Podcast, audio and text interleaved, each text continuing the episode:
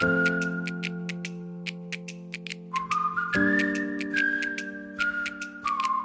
it's Carly Burr, and welcome back to Taking Life Offline.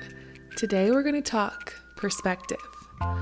And as I was thinking about perspective and specifically the importance of long term perspective, I was reminded of when I was a tween. Yes, tween with a W. In my early, well, before teen years. And at that time in my life, I used to babysit all the time. There were a couple families in my neighborhood that I just loved their kids. I would cancel any plans that I had to be able to watch their children. I just loved it so much. And they would go out of town sometimes on weekends or on week trips as I got a little bit older and I was able to stay there overnight while the parents were gone. And it was just so fun to me. I just loved playing mom for as long as I could. So, since I spent so much time babysitting at this phase, I was making quite a bit of money and I was making it in cold hard cash because we didn't have Venmo quite yet at that time. So I would get paid in cash. I would go home and I had this shoebox that I think at a church activity we bejeweled these shoe boxes and put colored construction paper on the outside and stuck stickers to it and did all the things. And inside the shoebox, it was divided into three categories. And the categories were savings, spending, and tithing. And the spending and the tithing was so easy for me to deposit into every time I got paid. But let me tell you, I really struggled with the savings. I really had a hard time putting money into savings. It was a hard thing for me to want to do. And if I did put money in savings, it was really easy for me to just have no problem pulling right out of it. So when I wanted to go to the snow cone shack for the fifth time that week, because that's just what we did at that age, I would have no problem taking from my savings to get the cash I needed to also pay for my friend who just never conveniently had money with her. So what did I do? I always just paid for her too. Then as I grew and time went on, I outgrew my little bejeweled shoebox and I opened up my first checkings and savings account at a bank. And I remember thinking, oh my gosh, this is so great.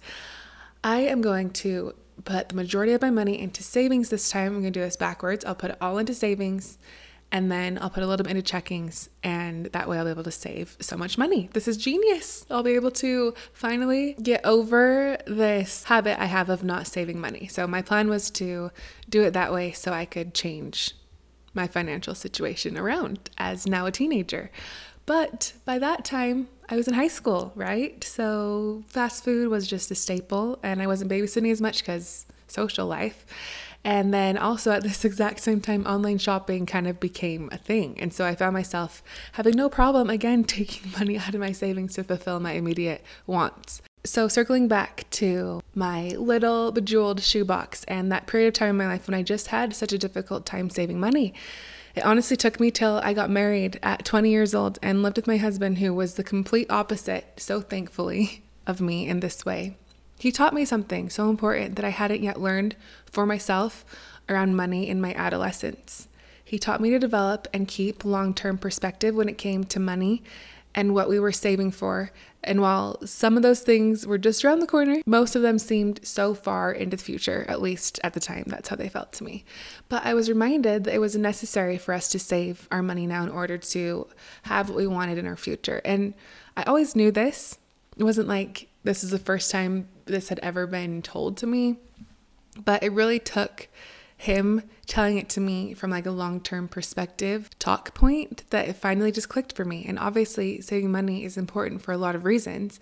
So is eating healthy but that doesn't make the struggle of choosing the cake that's on my counter for breakfast instead of the protein shake any easier. If you can't tell this is definitely the one that i struggle with now now, relating this to life offline, it's like you know you'd be better off without social media, but doesn't make deleting it today any easier. Keeping the end goal in mind while also being able to live in and enjoy the now is super important. So, let's talk more about long term perspective and specifically how it applies to taking your life offline. Here's what I've learned personally through my own experience about long term perspective. One, having and keeping that's the key. Keeping a long term perspective usually requires a sacrifice now, whether it's sacrificing the unnecessary extra four trips to the snow cone shack, like me when I was younger on that hot summer day. um, so that I could start saving my money for a study abroad that I really wanted to do when I graduated. Or whether it's sacrificing feeling a little out of the loop with your peers online in order to simplify, in order to live more peacefully and become the kind of person that you really want to be. Number two, long term perspective requires vision. Obviously, right? You have to be seeing a future feeling, seeking a future feeling, sorry, or an outcome or a situation and have some sort of picture in your mind about the way you want things to be. And usually that's different from the way things are now. So it's all great to learn these things and to develop long term perspective, but it won't mean a thing unless you can keep that long term perspective and not let it slowly fade each day as you get closer to your goal, but it still feels so far away. Keeping perspective is one of the most difficult things to do, in my opinion. You can, in the moment, say, All right, I am leaving social media or I am saving an extra $300 each month. But what happens when you're in a moment of weakness and you haven't adjusted to this being your new normal yet? You see a cute pair of jeans. They're $100 and you have $300 buffer there. You have an extra $300 that you're going to be putting in savings. It's supposed to be in savings. But in that moment, the jeans are so tempting because you have the money for them you're holding them in your hands. And in that moment, it would be so easy to lose that long term perspective and succumb to the instant gratification of now. It's so easy to succumb to instant gratification. We crave that feeling. So let's apply this to going offline. You throw in the towel, you left social media. You're a few days, a few weeks, or maybe even a few months into that you see someone or you have an experience that reminds you of someone that you used to follow or something that you wish you could see. Maybe you did something that you're dying to share online because you want people to know what you've been doing. You want that gratification of not only doing the fun or the cool or the amazing thing, but also having people know that you did that and make you feel good about that through their likes and their comments and whatever type of interaction you're getting online. Or maybe you're feeling lonely and disconnected from things you know don't matter, but they're comfort to you.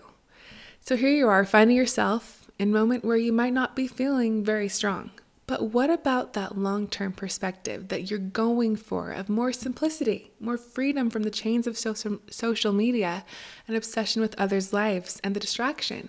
What about that person you're trying to become, that project you want to work on, the experiences or presence that you're wanting to feel? Sure, you're not feeling those things now in this moment, but you must go through this between stage of discomfort before getting to the other side where you feel all those things you're aiming for offline.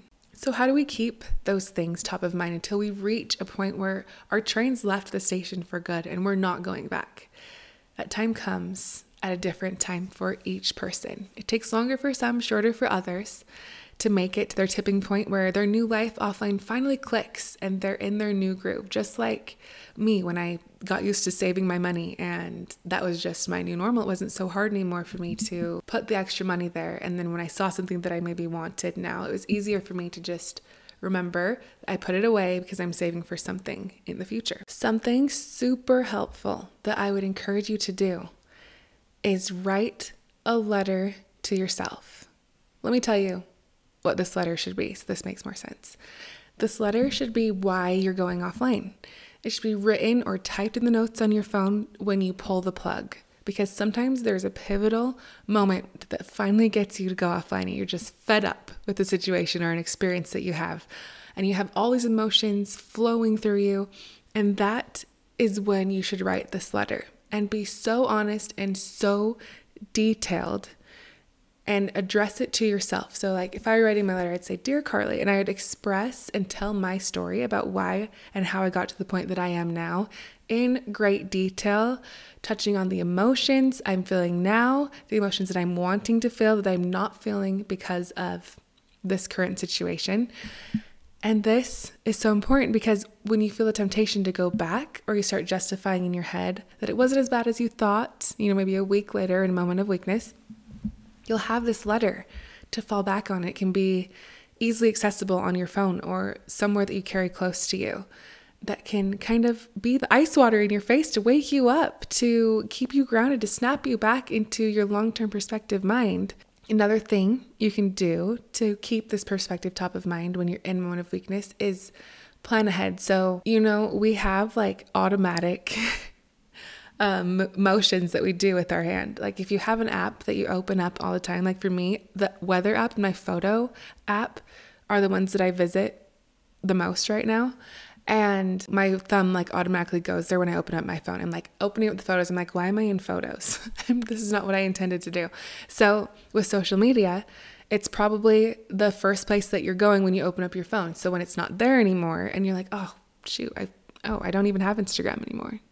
And then you're like at the stuck point, you're like, I really want to get on Instagram. That's how you're feeling. You might be tempted to be downloading the app because you're caught up in that moment. But if you replace where that social media icon was with a journaling app or your notes so that your letter opens up when you are trying to go on social media, that is a quick reminder and quickly getting you back into the long term perspective headspace instead of succumbing to the feelings that you're in now in this moment of weakness. Another thing that I have found to be helpful when I'm trying to keep long term perspective is to start out your day reminding yourself why you left and starting in that long term perspective state of mind. So let that guide your day. So when the moment comes, because it does, um, you're ready and you're already ahead of it and you're prepared and you have started yourself out on top and you already have the long term perspective in your mind. So, whether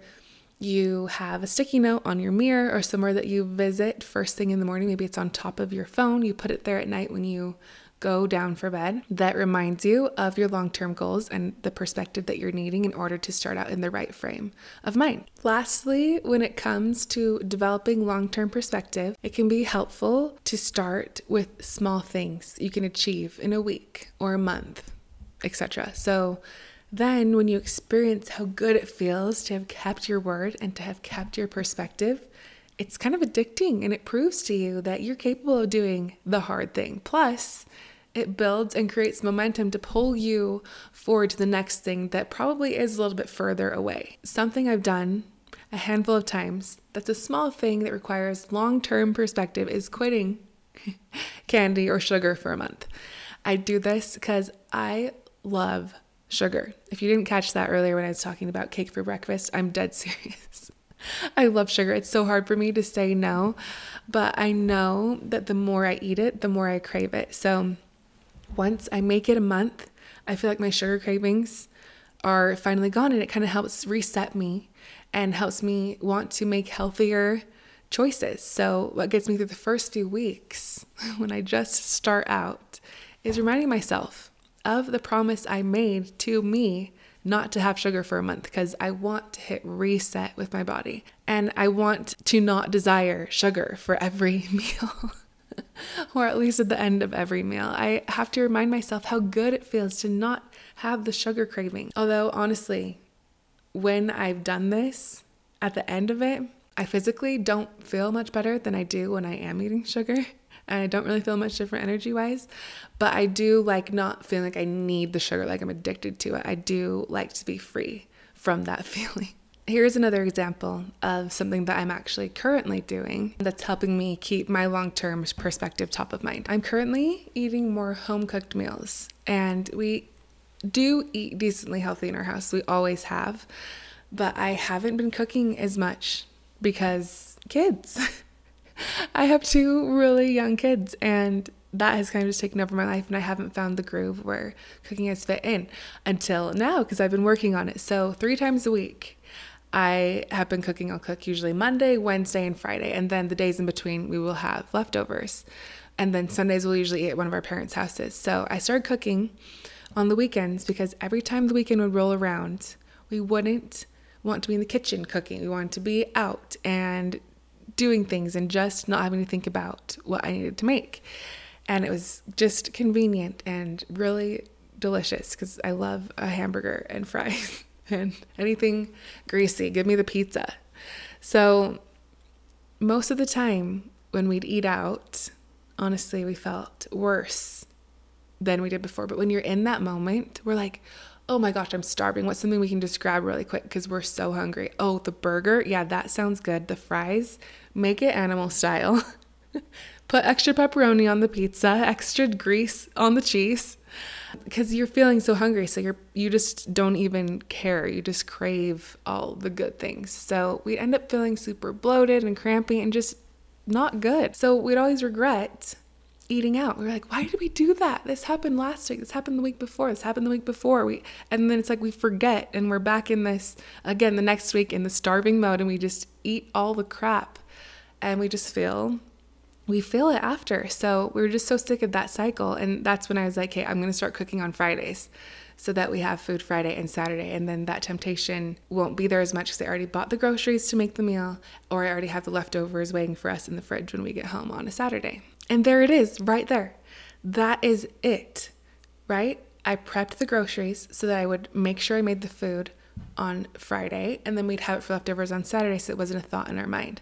That's like my version of what I'm doing now in my life. But for you, that's like the letter that you write yourself when you leave social media or the app replacement that you put in your phone. So when you go to open the app, it's something else that redirects you positively and reminds you of your long term perspective. Otherwise, you're going to find yourself being like me and my husband. when we're so hungry on a Friday night and we just want the nearest thing, and there's a cookie shop on every corner, and we just are not thinking long perspective in that time because our stomachs are so powerful. It's just the same thing with social media. You might find yourself in a moment of weakness where it just feels easier to re download the app and go back into the cycle. And I'll be completely honest, at first, I'm like, I don't want to cook on a Friday. I just cooked two days ago and then two days before that. Like, I want to have a weekend, and that's fine.